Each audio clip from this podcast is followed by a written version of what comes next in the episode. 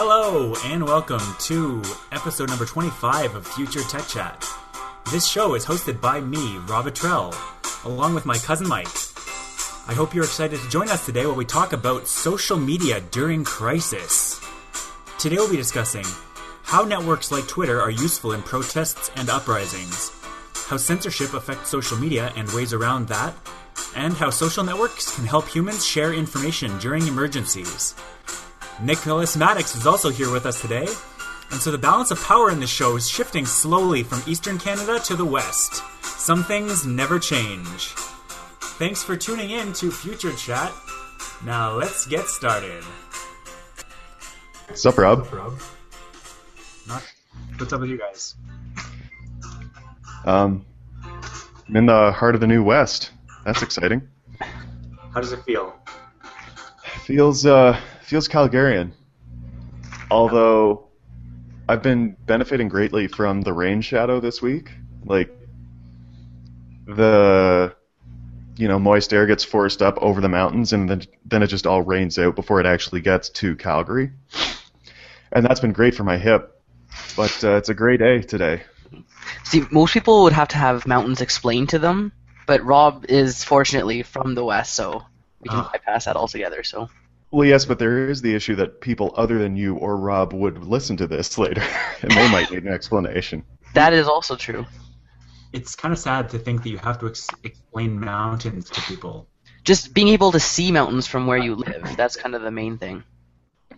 What do you mean, like it's sad that they have to be explained to people? No, like people. Some people have never experienced mountains. Yeah. Probably true, and it's sad. It's true.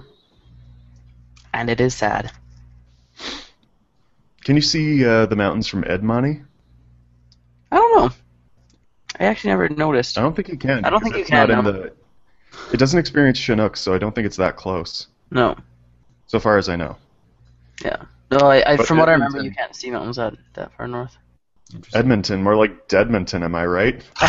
I know what I'm talking about. I'm I'm sad this week, you guys.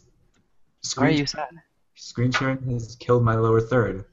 Aww. Oh man. I've literally tried everything and I can't get it back. How are people gonna know who you are? I know, right? It And what your completely irrelevant hashtag was. they'll know. I can do this. Uh, it, it it'll shift my screen around, but it won't. Anyways, that's beyond irrelevant. Uh, The point is, It's topical because we're talking about social media, and this is media in a social sense that isn't working right now.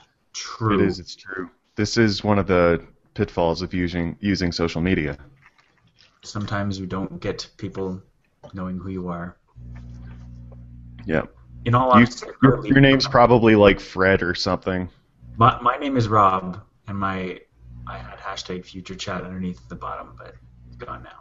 Oh, hey, Rob. So I, let's let's move on to real social media issues, and I want to start talking about. Yeah. I want to start with a caveat today that when we're going to talk about protests and things going on around the world that use social media, we don't intend to comment on the actual protests themselves. We're not necessarily as informed about them. But what we want to talk about is the implications, or like we're certainly not going to get political, but we want to talk about the implications that the social media networks that are being used and the ways that are being used to communicate, how those affect the protests that are going on. Right. So we have yeah, we have little to no, or we are going to perform little to no discussion on religious extremism and, you know, uh, oppressive governments, yada yada yada. exactly. But we do want to comment on how social media is helpful or how it can be detrimental in some cases to those processes. And so I think we should start just talking about, I think the most important thing that's happened in social media to the openness of communication between people, regardless of circumstance, is Twitter, the social network. Just in terms of being able to communicate instantly with anyone around the world it's it's hard to put any other network or any other method of communication above Twitter and what it does.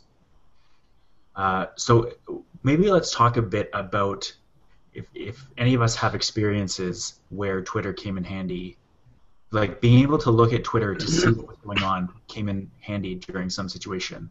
Do you guys have any stories to tell? Because I know I have several that I. We we have the same one actually. Well, At least one of our stories. Let's talk about the the most recent one right now in in Ottawa this past Wednesday. Oh, that wasn't like That's- specific to Mike and I. What do you mean? Who? What are you talking about? Are you talking about you and I have the same one? I was saying the flood in Calgary. Yeah. Oh, that too. Yeah. So, So do you have the same one as every all of us? Maybe. I don't- like that one. It's not the most recent, but that was an instance where we actually had to turn to Twitter Yeah. in To order to find out information because the like there was so much traffic to the city of Calgary site that it actually crashed and it couldn't handle the bandwidth. But Yeah. it, they kept tweeting with a certain hashtag, and that's how a lot of people got their information. Well, let's give a bit of background for the actual event, and I guess we'll start with the Calgary flood since we're talking about it now.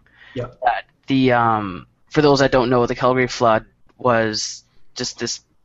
I wouldn't call it a freak or flash flood, but people kind of anticipated that it may have happened or may happen because of all the rainfall. And then one morning, I guess, it uh, the river started rising and flooding, and uh, they eventually gave out an evacuation notice. and then people were just kind of waiting around to see if they'd have to evacuate, what areas were going to be affected, were already affected.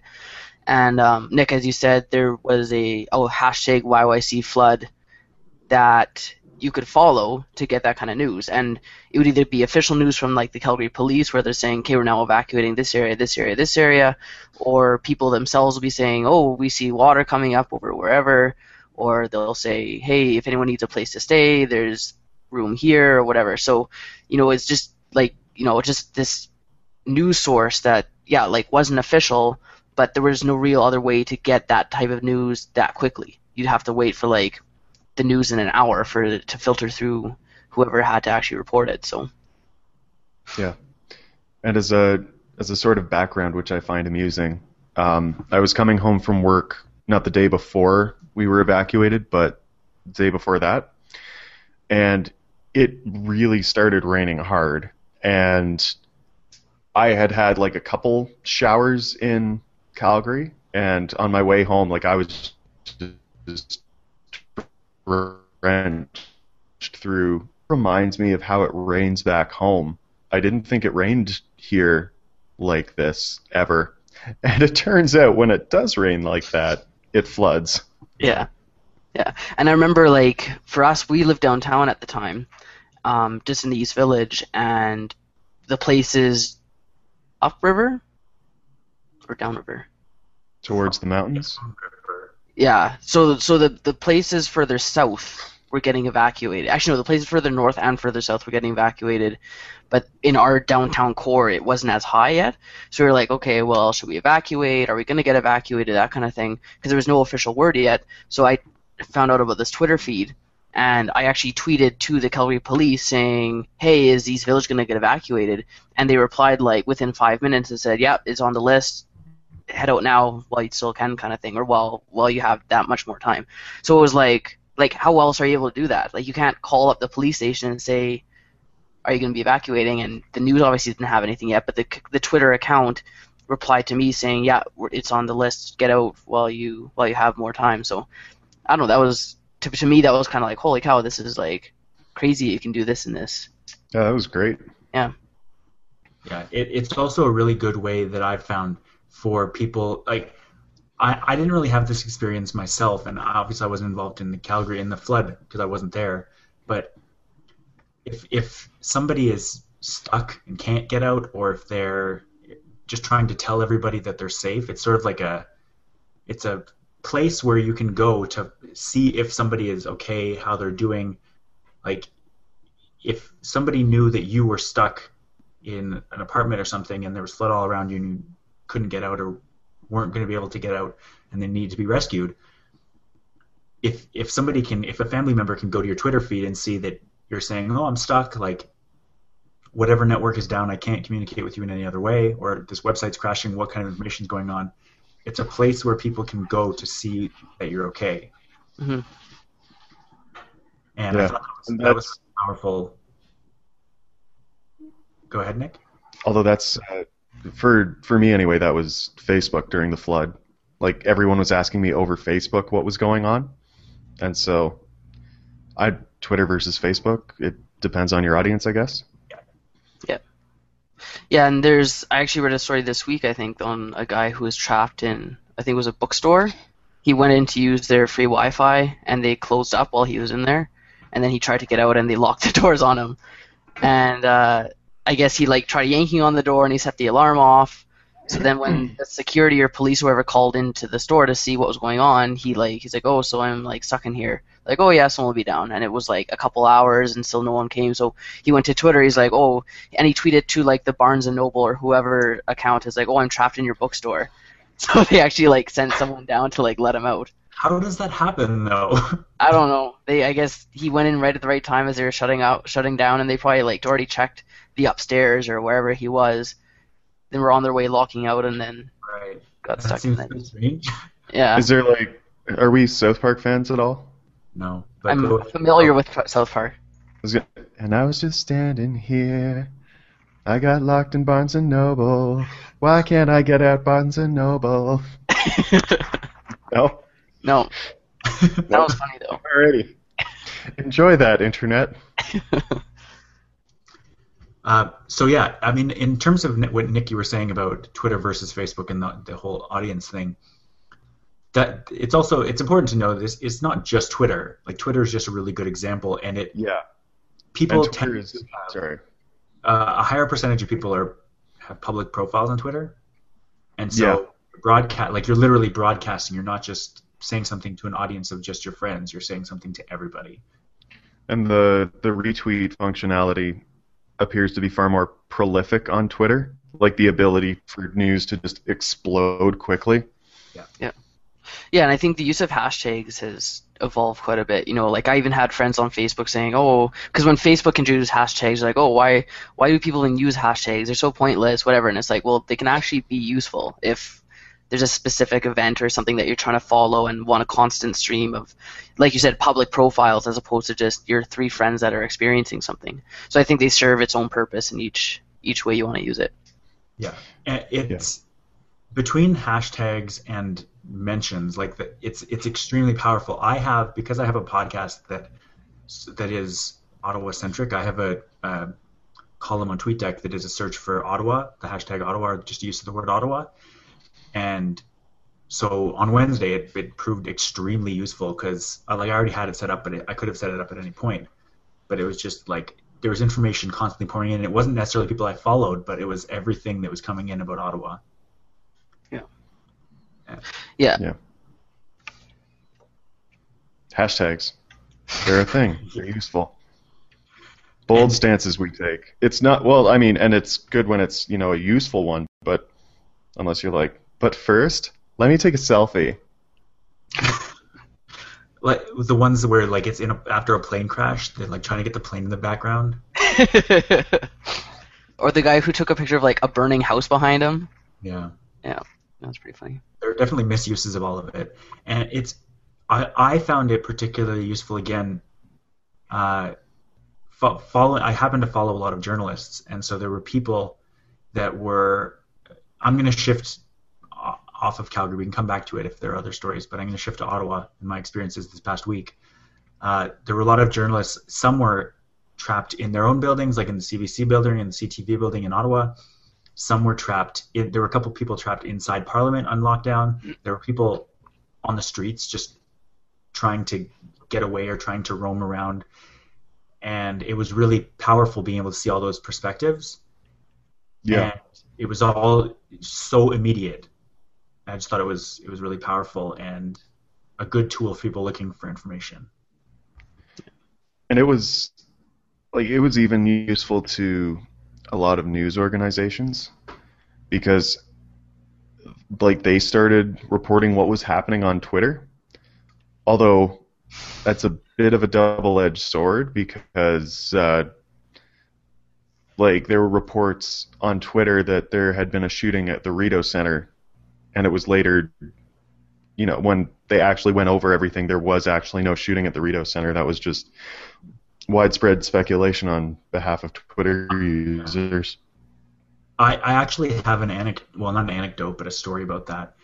Uh, it's it's kind of something that journalists, when you're when you want to have journalistic integrity, you sort of have to vet stories as they come in because they co- they come in immediately. Anybody can say anything, and so first what you had was people saying there there was an attack in the Rideau Center, and then the Rideau Center came out and said there there was no attack here, and then some they came out and clarified and said there was an attack near the Rideau Center, and then I think that was because there was a photo that showed up that there was an ambulance leaving uh, a hotel that was right next door to Parliament. And The uh, the Chateau, Chateau Laurier, Chateau Laurier, and Chateau uh, Fairmont, Rob. Fairmont Hotel. What do you?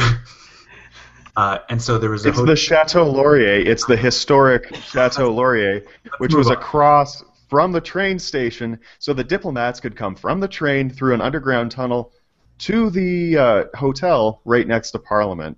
Yeah, let's move on because I'm so sorry. Uh, but I'm so- sorry I had to listen to that, Rob. I'm sorry I had to explain that to you. You didn't, but thank you. so there was a photo that was that showed up of an ambulance at the hotel, and so I think that's where this that speculation came from. But there there are all kinds of events, there are all kinds of things going on. So it's you can't say like it's it's an obvious thing to draw a connection there, even if there isn't one. You see an ambulance, you assume something happened, but it might not have been related. It could have just been a random. Someone had a heart attack, or someone had something going on at the hotel. It happens all the time.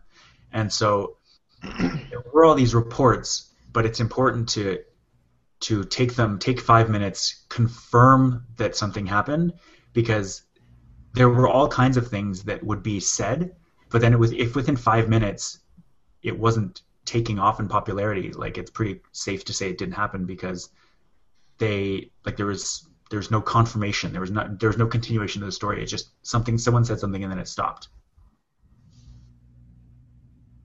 And uh, anyone want to take that? I think Mike had the precedence on that one.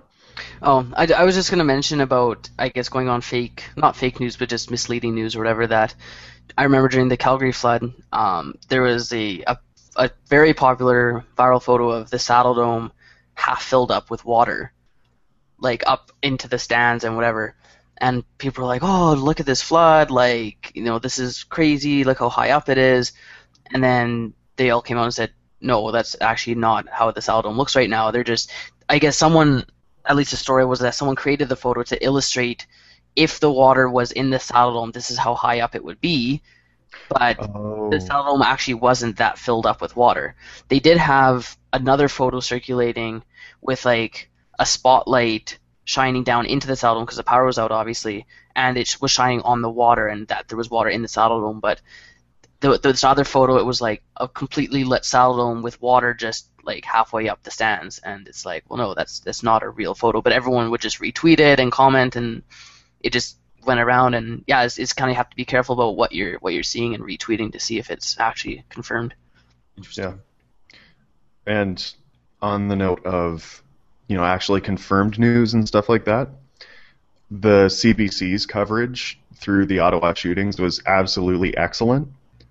Um, not like it was not only widely heralded in Canada, but there have been news organizations around the world or bloggers, whatever, have come out and said this is what uh, reporting during a crisis should look like. It was great. and even paused it about, you know, a few hours into it, saying, okay, so what do we actually know for sure so far? And it was a really good way of, you know, figuring out what had been actually confirmed by government, police organizations, stuff like that, and what was just widespread speculation. And so I feel like that's like Twitter can't replace something like the CBC because the CBC is that actual balanced voice that's like, now hold on just a minute, guys. Let's let's make sure we're getting it right here. Right. Yeah. And that's Yeah. also why I love the CBC, and I hope. Well, I don't know. I got strong feelings about CTV.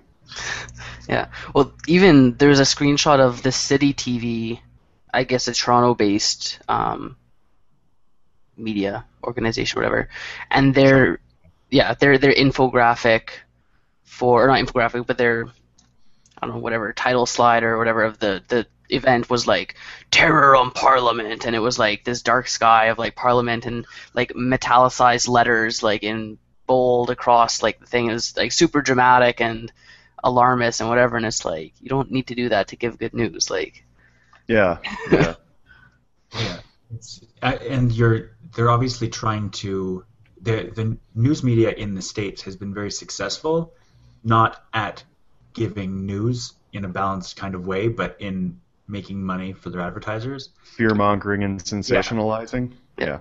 yeah. So it, the incentive to do that is there, but you kind of have to step back from it and say, are we doing uh, like are, this is not what we were hired to do.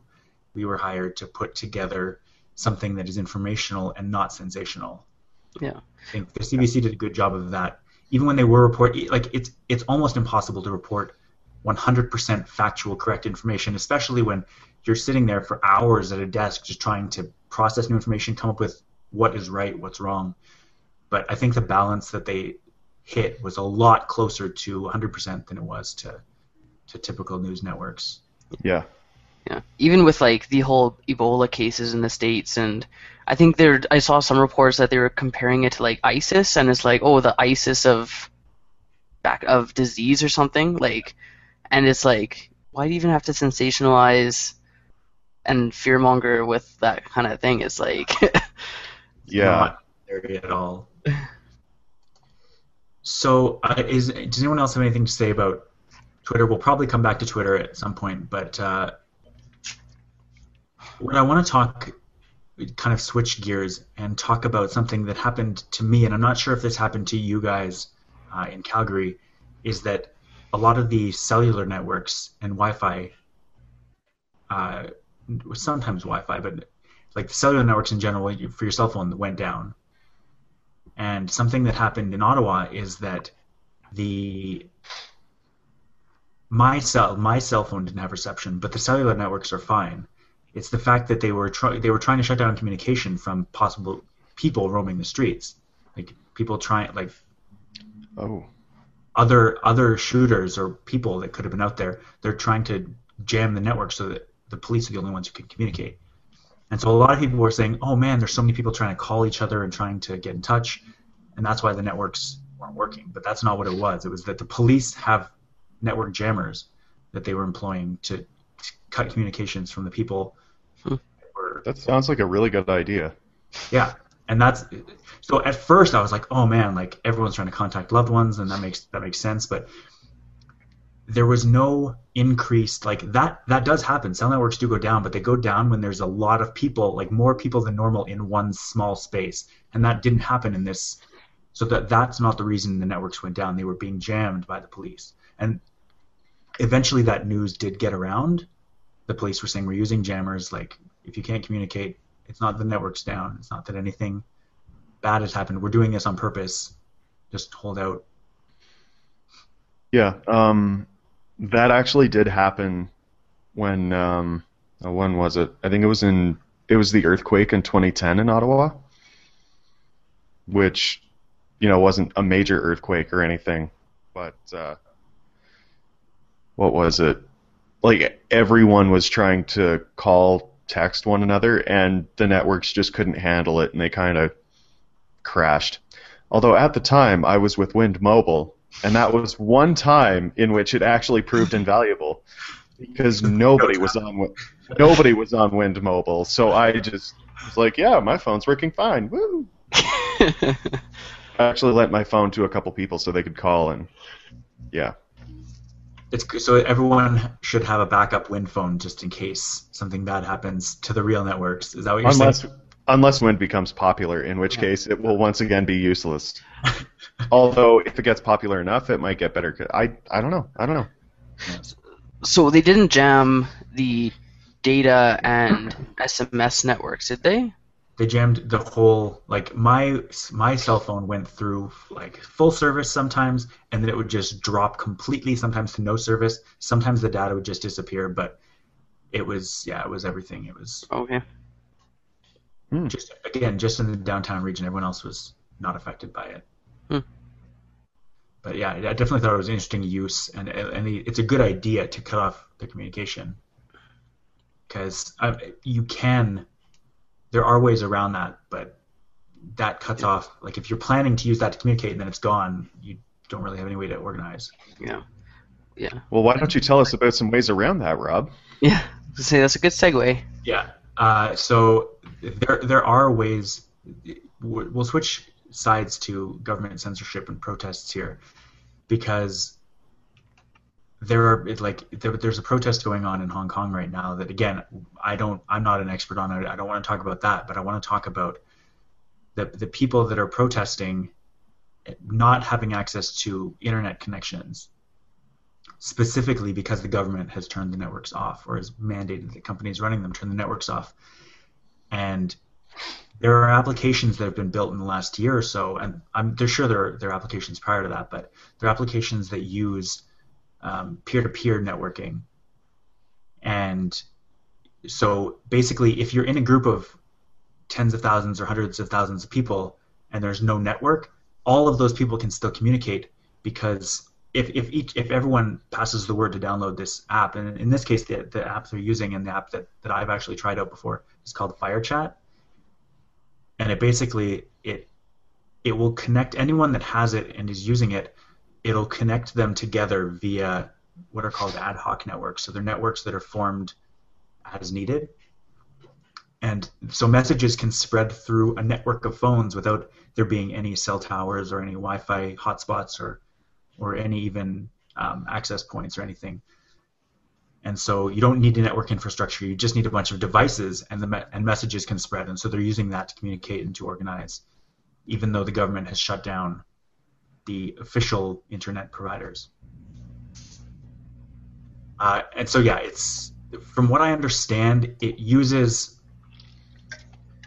It, I don't. I don't think it uses Bluetooth necessarily. It might use Bluetooth to, to quickly pair to establish which devices are on the network, but then it uses Wi-Fi to communicate. Oh, okay.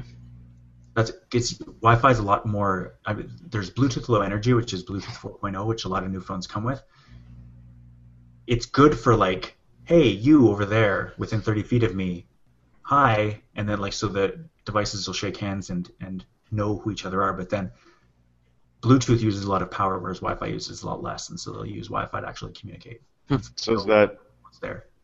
Did we talk about that in our test chat, our microphone test chat, Rob? Yes. I think Okay.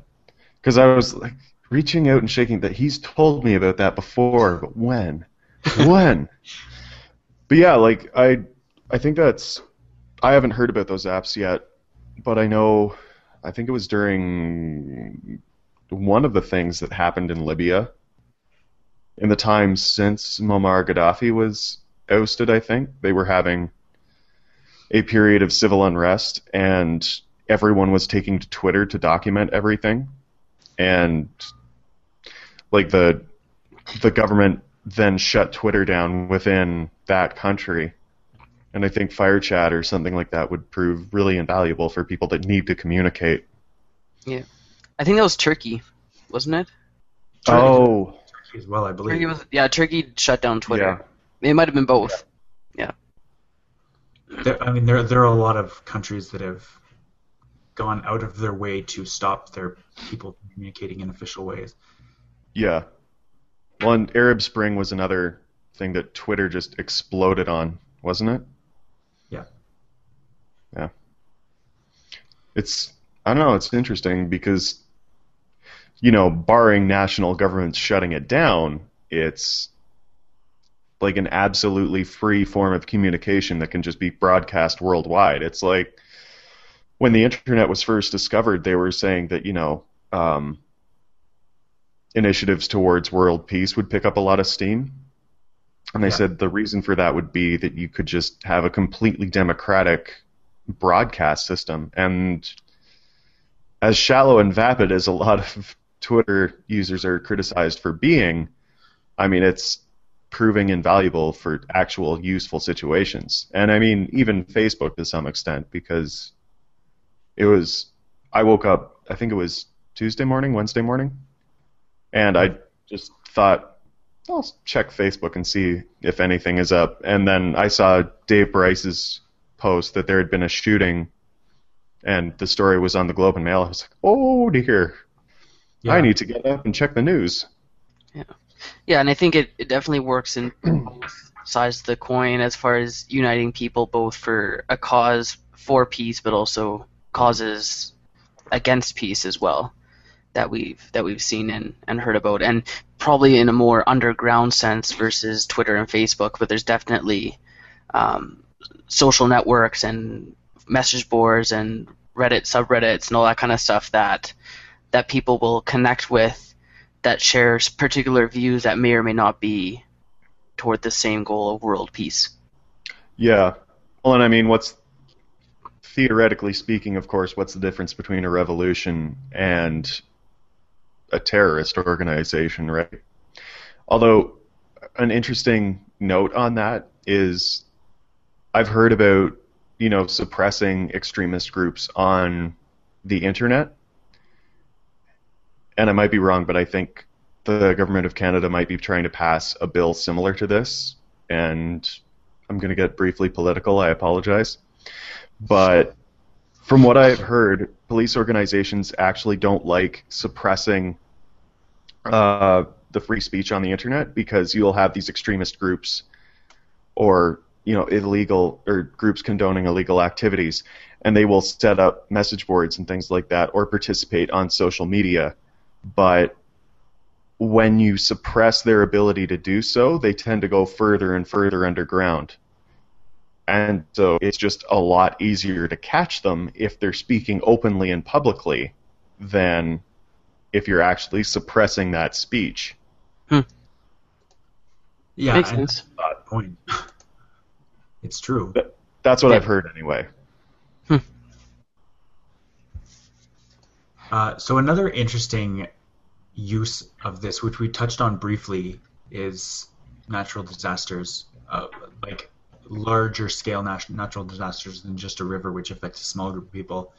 A small group Just of a people- river. One Just- city, one city is a small group, or one small area One borders city? a river. It is was not- all of southern Alberta. Yeah, Rob, Medicine Hat. Jeez. High River. Lethbridge, perhaps? I'm not actually sure. No, I don't think so.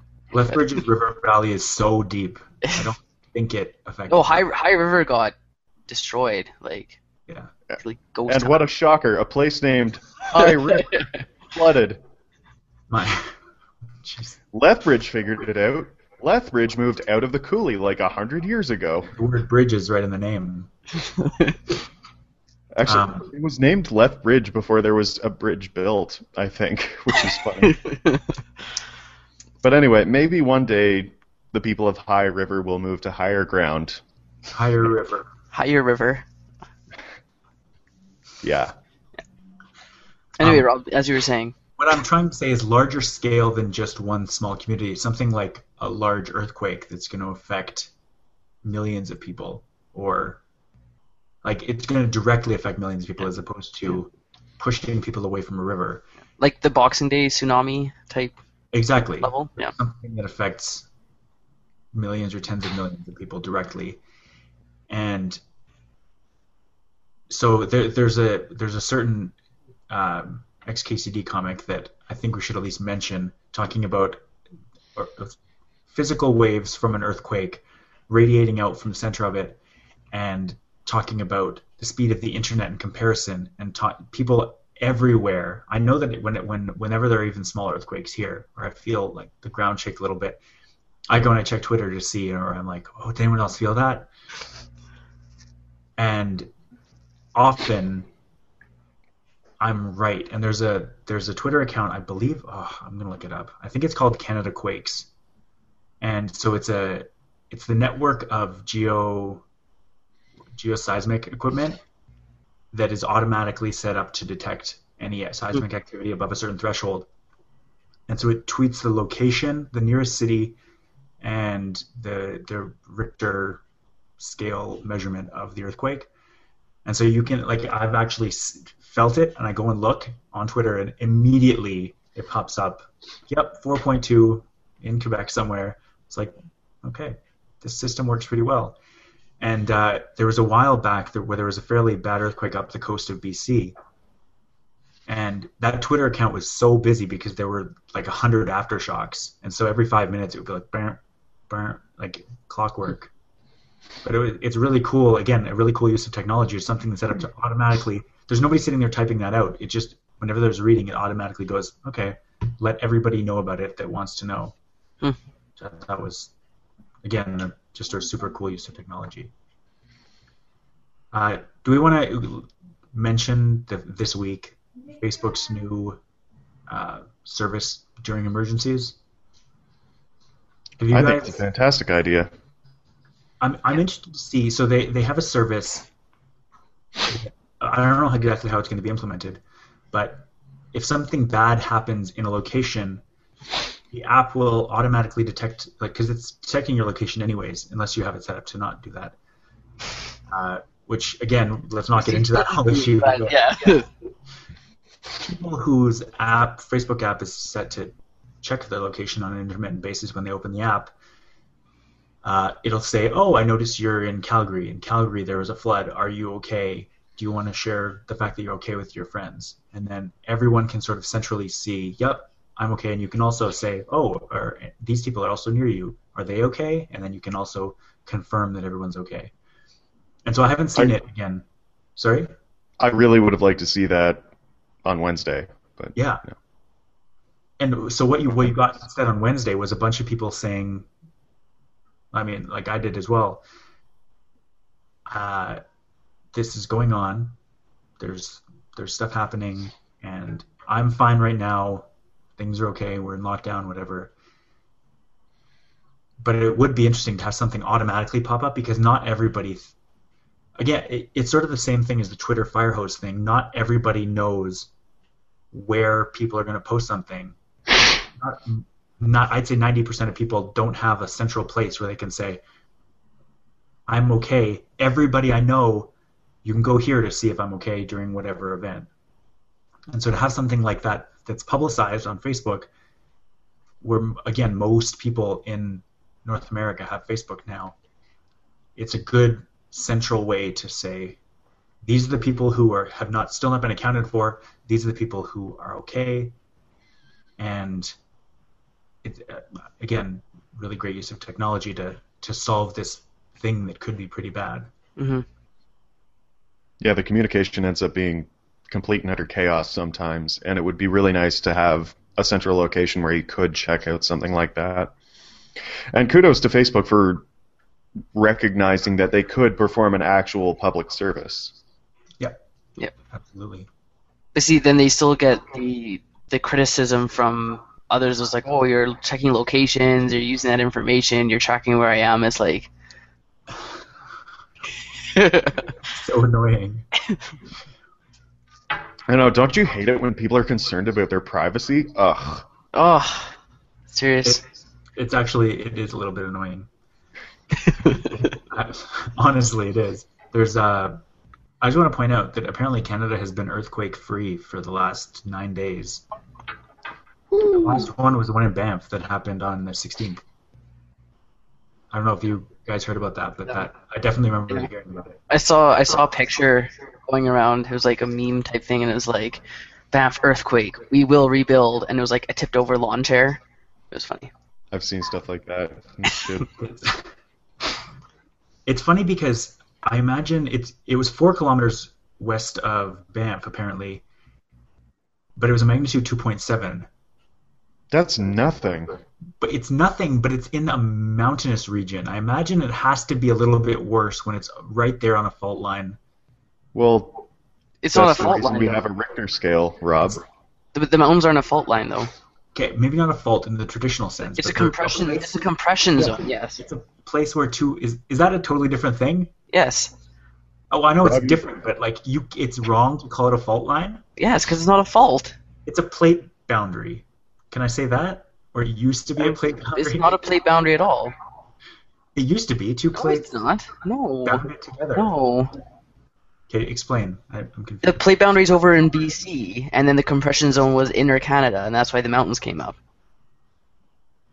So the the the place where a mountain range form forms isn't necessarily the boundary. It's just where it was weakest, so that's where it buckled. Okay, that's So what's a fault? Okay. I, I actually like that. You know, we're like I'm used to people talking about you know chemicals or toxins or something like that, and throwing out these chemistry specific definitions, and me going, well, that's not it at all. You're you're shooting for like technical language, but you're massacring it right now. And I'm pretty sure that's what just happened. Like Rob was like, "No, this is a thing," and this, and Mike's just like, "No, no, I like have a I, I know, I know what this. he was trying to get at. I know, I knew what you're trying to get at, but it's we don't no, want. and, and I appreciate that correction because Yeah. I think I, like I knew that there was a fault in BC. I just assumed that there was also one, and that was where. It, but I guess it doesn't have to be where it buckled. That would be the weakest point, not necessarily right at the boundary. Yeah. So what is a fault? It's just the boundary between two places that slip one way or another. And even and even a oh. fault isn't necessarily a plate boundary. Those are two different things too. Because I don't think there's a tectonic plate boundary near Ottawa, but there is a fault line that runs through the Carleton campus. Yeah, and you, you can you can have a fault line wherever. You can have faults It's like a crack. Yeah, it's just a crack between two Oh, areas of formation. All right. And I feel like that's another example of a fault that you can find with Carleton.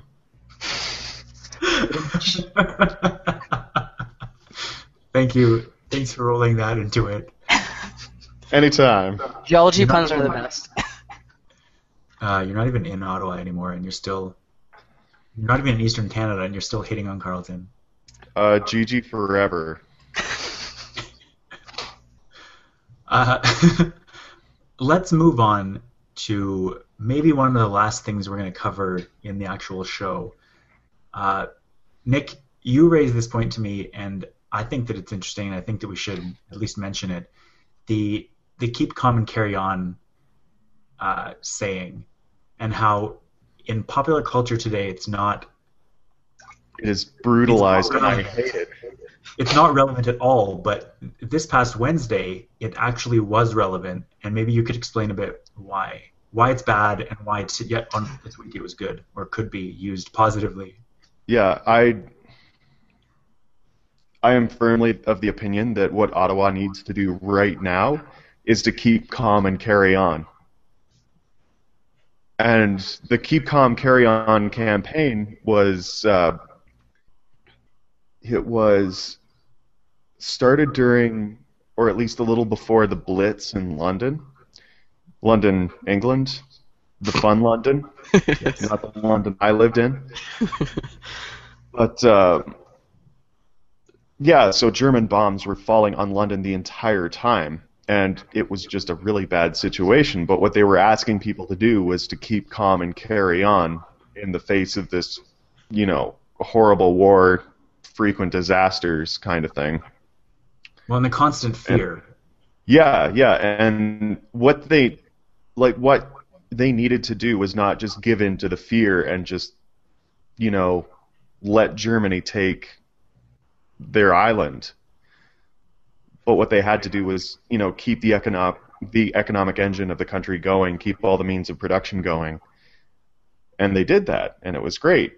But that's what keep calm and carry on is for. So, you know, in the face of the Ottawa shootings, like it's not going to do anybody any good to just sit and cower in fear constantly after a horrible, horrible massacre.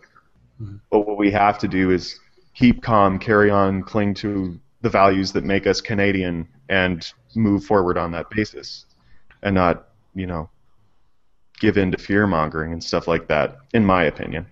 Yeah. Yeah. Um, go ahead, Mike. Oh, I was gonna say like it, there's a similar campaign or saying I guess during the the Calgary flood, and Nick, I'm sure you remember the "Come Hell or High Water" Yeah. um, campaign. and the whole thing with you know the flood was a week or two, at least two weeks before the stampede, Mhm. and people were wondering if we were going to even have the stampede now because the whole stampede grounds got trashed, and you know it would have been a huge economic hit for Calgary if we didn't have the stampede, and you know their whole thing was well no come hell or high water we're going to have a stampede, and it was not only for for an economic purpose but also just for an emotional spirit lifting purpose of like well we're not going to let this flood stop us from having our, our annual party kind of thing. So Yeah.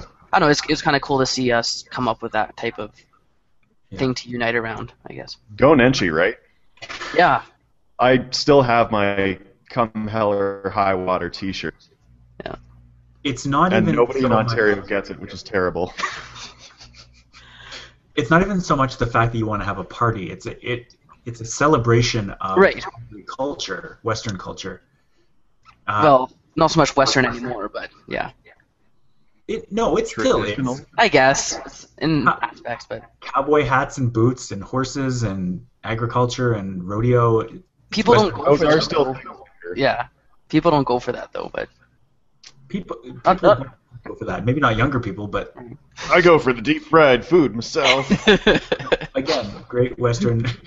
um, Have you had deep fried Oreos? Oh, yes, at the Stampede. Um, but speaking of getting back to normal, I thought last night uh, Montreal, the Alouettes, and the Ottawa Red Blacks played, and I don't know if any of you watched the pregame ceremony or happened to be or hear anything about it, but they they obviously had a great military showing on the sidelines and in the stands, but uh, Stephen Harper went and they had a field spanning Canadian flag and they had a bunch of people holding it, but um, right before they they did a like they did the speech and a moment of silence and the anthem, but normally when you watch a football game, they the teams stand on their respective benches and they're they're two separate teams that are getting ready to fight each other. And last night and this not that this is uncommon but I thought it was really important and, and a good showing of strength was that during this entire process both teams intermingled the entire length of the sideline. Like they alternated not alternated but they stood together. And when they went when they were singing the anthem they all went and held up the flag as well. I just thought it was such a beautiful showing of how Canada stays together. And it was just it was really great to see. Yeah. So it's it's for reasons like that that when I see things like keep calm, Gangnam Style, or keep calm and the Doctor, I'm like, yeah this is why we can't have nice things kind of thing yeah, Yeah. Well, there's even um I don't know if you guys heard about for the Pitts was it Pittsburgh Boston? no uh, Pittsburgh Flyers or Oh, Penguins Flyers. Penguins and Flyers, yeah. They did a O Canada rendition and had a projection of the Canadian flag, I think, on the ice. Um and then, you know, it's like it's that kind of stuff that it's like we're not alone in this kind of thing, right? Yeah. Um, and then I just going based on or just going off of the political aspect with the um, pre-football game thing. Like when I went to the Stamps game on Labor Day this year, they uh, they did a little kind of pre-game like similar to an NFL type thing where they have the flag and they do the anthem and the fighter jets. They they did that for the Stamps game and it was it was cool because I guess like in Canada you're not used to the ultra patriotism that the U.S. has but I think that element added to a sporting event where everyone's there to kind of see the game and all together, and you kind of have that moment of patriotism is, is kind of cool and adds a lot to it. I think. I I don't want to say uh, that I'm that we're trying to be better than anybody else, but it I think American patriotism is different than Canadian patriotism, and Canadian I I I'm going to say By it's definition, correct. I'm going to say it's better, but I- I'm not saying it's objectively better. I just think that Different. American patriotism is like we're better than everybody else. But what Canadian patriotism was in these demonstrations was we are one, we are together, we believe in our freedoms, and that is great. Not we're great, just that we are one. That's I'm not sure I agree wholly, but what do you think? What is I don't necessarily think they're shooting for what is it? There's there's an actual American exceptionalism. I don't think they're shooting for exceptionalism so much, but Really? I don't think they're I- I shooting mean- for exceptionalism. I think they're thinking that they've achieved it. the fact that Team America World Police is a movie is like. but that was a satirical examination of Bush era foreign policy. That's what I mean. The fact that that satire has to exist is uh, why that sort of exceptional patriotism is so misguided. I guess it would be the best word. This is a whole other topic for discussion. It is. this is like after show worthy or potentially like future chat politics. How about we'll end it and then we'll go. We'll do a bit of politics off the cuff. Can we still talk about my boxers in the after show? Because I really like this story. That'll give people incentive to listen to the after show. I hope. Yeah. It'll give them Would like to hear about my undergarments? Tune in, ladies and gentlemen. so, as usual, guys, thanks for being here. Uh, people who are listening and or watching, we would love to have you follow us on or subscribe to us on YouTube, follow us on Google Plus or on Twitter. We're at Future Chats or search for us on Facebook. If you do that kind of thing, although Facebook is horrible again. Uh, you can find us on iTunes. You can find us on Stitcher Radio. And I guess that's it. All right. Anything else you guys want to add before we say temporarily goodbye? Nope. Um, I'll, I'll briefly say that a couple of years ago they found or they examined the constitutions of all the newer democracies, and the Canadian Charter of Rights and Freedoms is one of the most copied ideals in constitutional language nowadays. Wow, that's that's good to hear because it for a very well maybe not a very long time, but for a long time it used to be the British one. well, we're kind of an offshoot of the British, probably. So. Right, but apparently that's After show, guys. After show. What I want to say, no, before we go into after show, I just want to say one more thing on uh, on British or not British politics, American politics. Maybe you guys can mute, and then I'll just go straight into the end. Um, Brit- Britain doesn't have a constitution, Rob. Are you referring to the British North America Act, which was our no, original I'm talking about no, I'm talking about I'm talking about the the the American what how America got the Constitution it has now. Yeah. They they adapted things that were that were written about in Britain and were common law in Britain and adapted them for their own needs. Like there's a whole thing, like you can read about it. There's a whole thing about gun laws in Britain and, and gun policy in Britain and the right to bear arms and how that was misappropriated by the U.S. in such a way that now it's ambiguous as to what they meant by right to bear arms. And so that what was written down in Britain and what's written down in the U.S. is different, and it's different in important ways that mean that now people in America think they have a right to guns when that wasn't necessarily like everybody has a right to guns, and that wasn't necessarily the intention of what was written down. That's all I was trying to say. Yeah, that's correct. I'll put a link to the stuff I wrote about it like a couple years Okay. ago. But All right. all right, Bye. mute it up. Bye, guys. Toodaloo. Thanks for tuning in on another episode of Future Chat. We really enjoyed having you here, and we look forward to seeing you next week for Future Sci Chat. Bye, everybody. All right, Okay. your politics chat. So, so there's this one day, and my cousin sends me a message. He's he had a an old beater truck this summer, and he spent most of his summer, like, you know, fixing it up.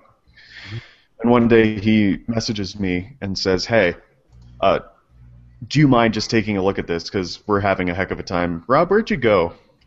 You're still the title card. I can see that. Okay.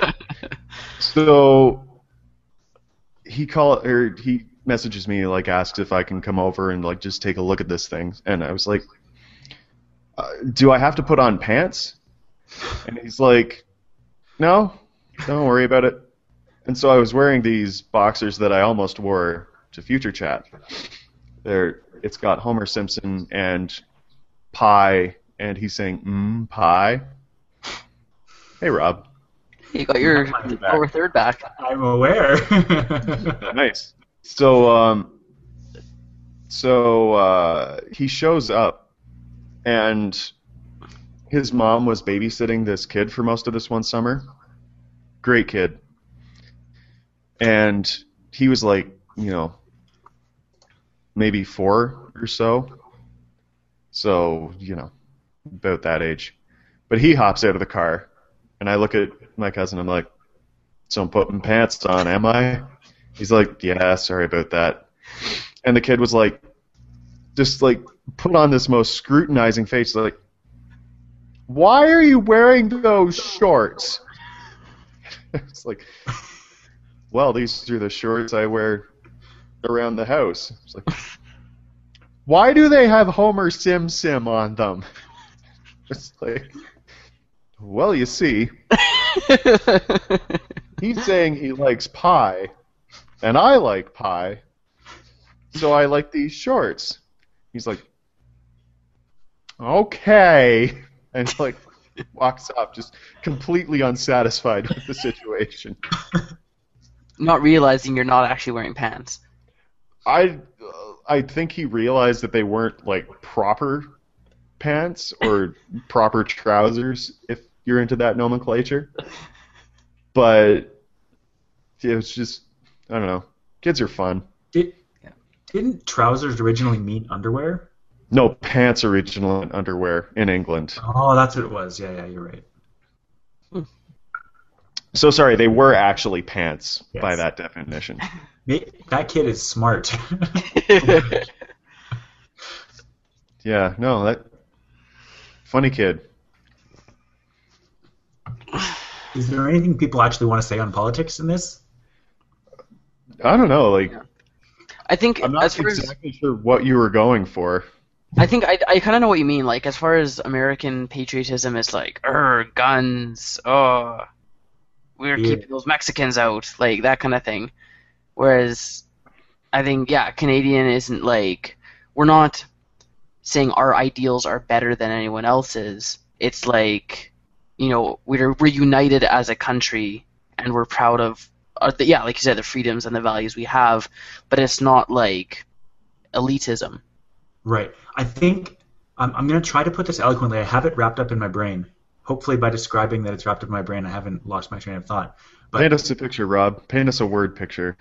So Americans, American patriotism is everyone who is an American is awesome for this, this, and this reason, and we don't need or want anyone else to be an American. Like the people that already are Americans are awesome. Like people that there are a lot of Americans, not maybe a lot, but enough Americans that absolutely do not want immigration of any kind. They don't want new Americans. They want they like the current people who are Americans and that's really great. And America's great, and everything that they currently espouse is great. Whereas Canadians, I think a lot of people would be very, a lot of Canadians would be very happy to accept anyone around the world who espouses Canadian values and freedoms, and would even go so far, I know I would, as to say that anyone that holds dear the same positive values and ideals and freedoms that I hold dear, I would be willing to already call them a Canadian.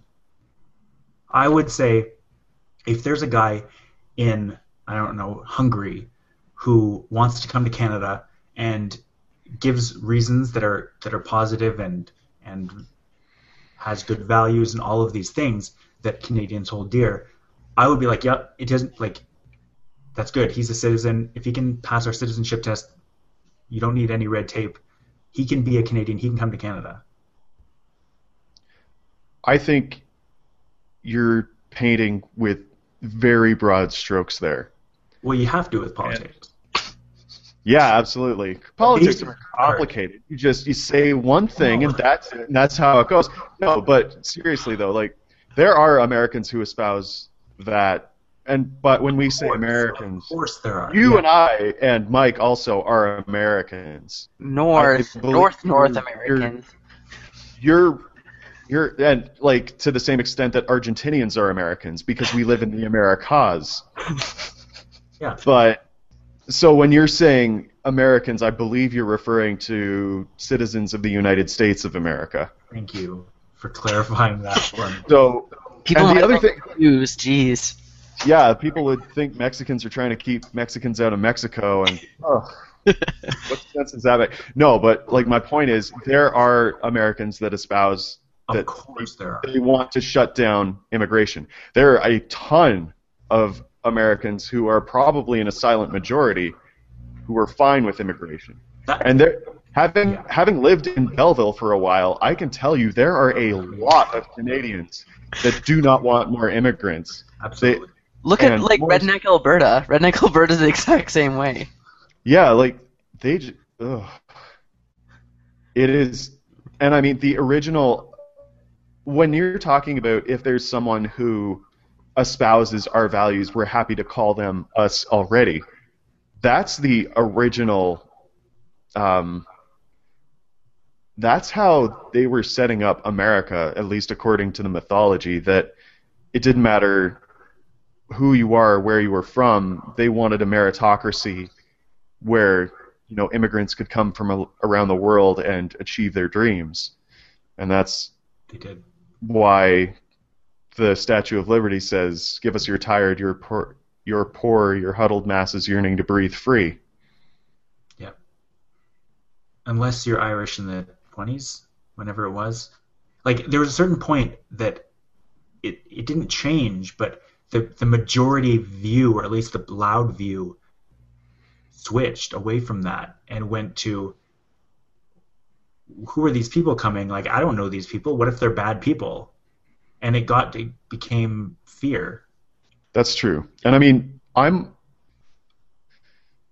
Let's get political here, guys. I'm opposed to immigration when people come to Canada and they don't like the ideals of Canada and they want to change Canada. And I'm like, well, if you don't like how it's set up, why would you come?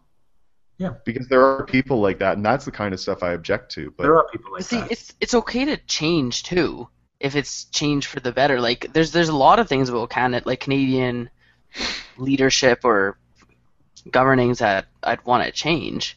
Right. Like so, I, I, think suppose it's, we're like you, you you need you need people who want change because that's the whole point of politics and government is to have choice in how things are done. Yeah. Yeah. It's kind of unfortunate that each of us can in turn in a circle, like go grander and grander scale and be like, well, if you go even bigger, it's like, and then eventually you get to a point where we're just talking about the entire world and it's like, we should make the world a better place. And be like, yeah, but that's so complicated. We'll just, like, that's politics, is you just keep getting bigger and grander until you're like, oh man, that seems like a lot of work. Yeah.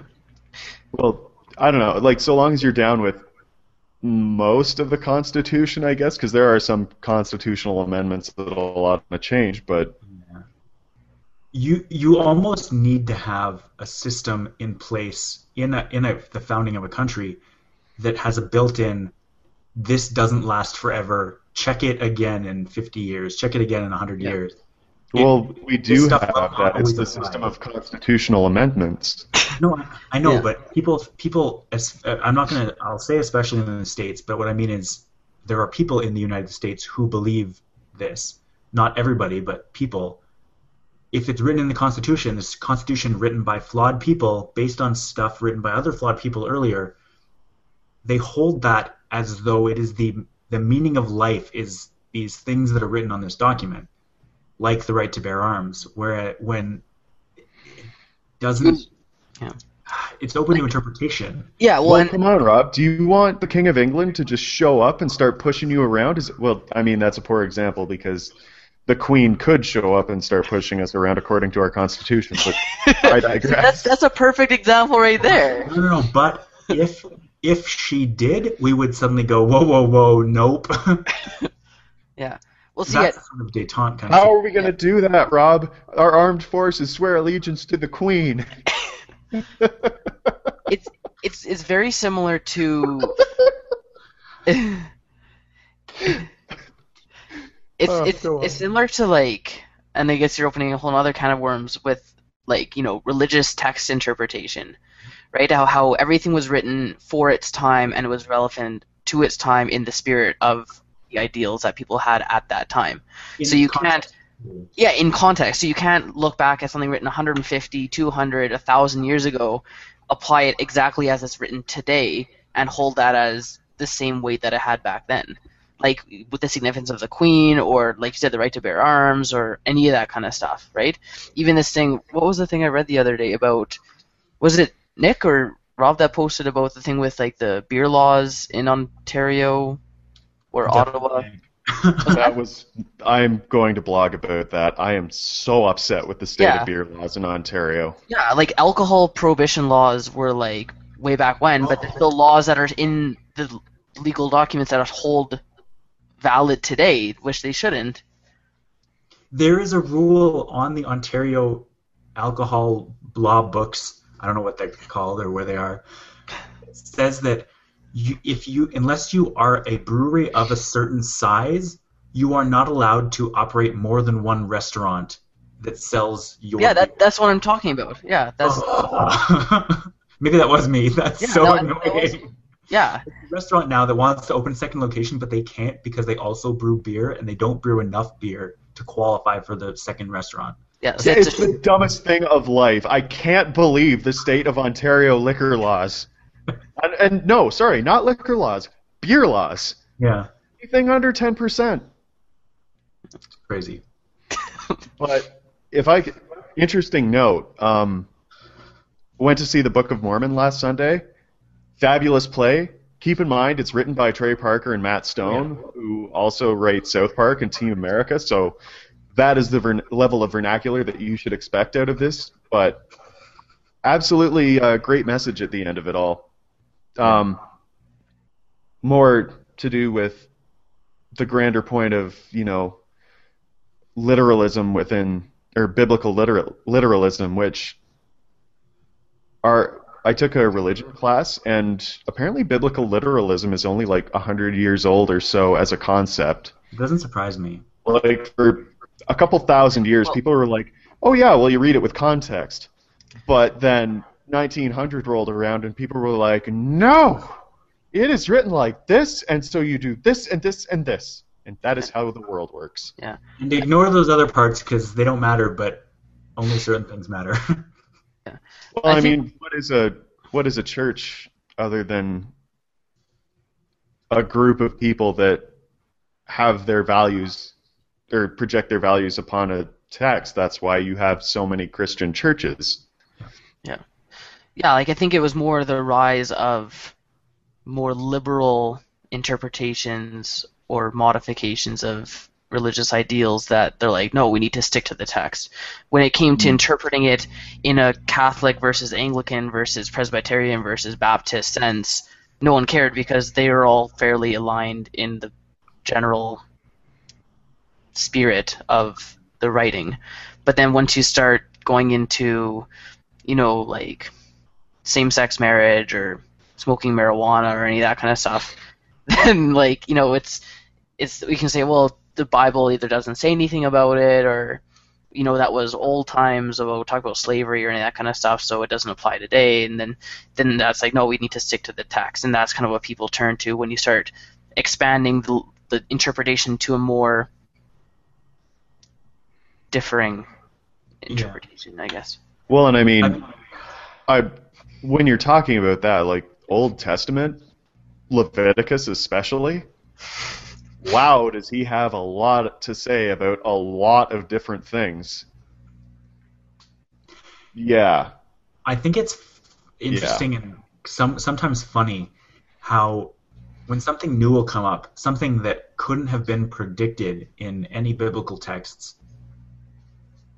like Twitter, for instance, if we go back to social media, people will try to interpret passages in religious texts that could apply to social networks or social media and either try to say this is a great thing or this is a terrible thing based on interpretations that couldn't possibly have considered a social network because it was written thousands of years ago. And like you're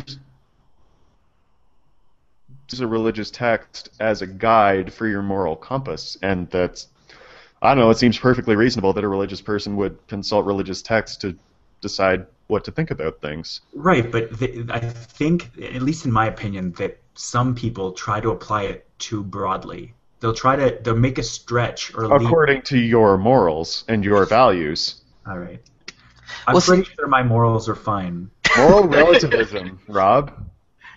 It's it's it's more like the further you get or the more advanced you get from when any text, religious or not, was written, it becomes less and less applicable and relevant at that time. So you need to start stretching the interpretation of it to apply to whatever you're trying to deal with. You guys, you need to watch the Book of Mormon because this is like the whole point of of the whole play. You got to watch it. It's amazing. I'll, I'll eventually. Well, I haven't seen it. Uh, Julia saw it, and Yeah. she she really enjoyed it. Was a bit shocked, but yeah, I think that's the point. Who was the I'm mo- sure that's their point. who was the actor that was doing the New York, the Broadway one? Wasn't that uh, Daniel Radcliffe? No, it was there was a guy Andrew Rannells and Josh Gad was in it as well. I thought there was like a more mainstream movie star that was in it. Uh, Andrew Rannells is his name. He was also in Girls. That's not who I'm thinking of. I think my most favorite part of the whole thing is when Jesus calls someone a dick. Also, the scary Mormon hell dream. You probably could call someone that today with in I today's think he absolutely could. Yeah. It's a great play. Just fantastic. Can I also point out, just on going back to Book of Mormon for a minute, just because Oh. I've, I've never said this on the record, um, the, the guy who worked with Matt Stone and Trey Parker to write the songs and music for Book of Mormon was also the guy that won the Grammy and has an EGOT for Frozen, in part for Frozen. Yeah, well, he he also helped write Avenue Q, Yeah. I think, Oh, like which is so- another one of my favorite plays ever, or Just- musicals. To think that the the creative power behind the Book of Mormon and Frozen were the same guy, part the same guy, is just great to me. It's really good songwriting all across the board. It's fantastic. Yeah, the two main guys are Josh Gad and Andrew Rannells. Okay. Do we have anything else we want to say? Um, dear Americans, please don't stop watching. No, but that's the thing is we're we're we're I don't even want to say we're railing, but we're talking about Americans who don't espouse the values that we're talking about. The decent Americans are great and they're awesome. Keep watching, decent Americans. There are so many of them. I don't think anyone Other who guys, you can go eat an apple or something. go go seed an apple tree. Eat a bag of apples. All right, are we are we done for the week? I think so. Any thoughts on a, a chat topic for next week? One, I'll, I'll propose mine, and you guys can let me know what you think. So next week is going to be November first, which is the day after Halloween. Okay. What do you guys think about doing something to do with? I, I like the debunking thing we've been doing. Yeah, like the super supernatural type stuff. Supernatural, paranormal, whatever word you want to Yeah. use. What do you guys think of talking about stuff like ghosts or ESP or Yeah, that'd be cool. And like you could you could talk about like ghost hunting technology. Yeah, things then- like Bigfoot, even if we really wanted to go that far. Are you saying Bigfoot isn't real? I am. Technically, technically, I'm- we just haven't I'm found. not sure I anything. want to be a part of this chat anymore, guys. Jeez. Ghosts are real. Shoot down everything I believe in. From a scientific standpoint, you can't actually say Bigfoot isn't real. We're going to talk about this next week, and we're going to talk about how that is technically true. the just there, the evidence is not in its favor. The evidence is Lack not. thereof. Lack thereof. Anyway. And all evidence. So, Mike, Sorry? Mike is taking the uh, Sasquatch agnosticism approach, Yeah. I believe. Exactly. Evidence for these Yeti or Sasquatch, all the evidence for it is either proven hoax or like a part of a movie set. Yeah. so we'll. Anyway, that's a preview to next week. yeah. All right. Oh boy. We'll see you guys next week. See ya. All right. See you Bye. later.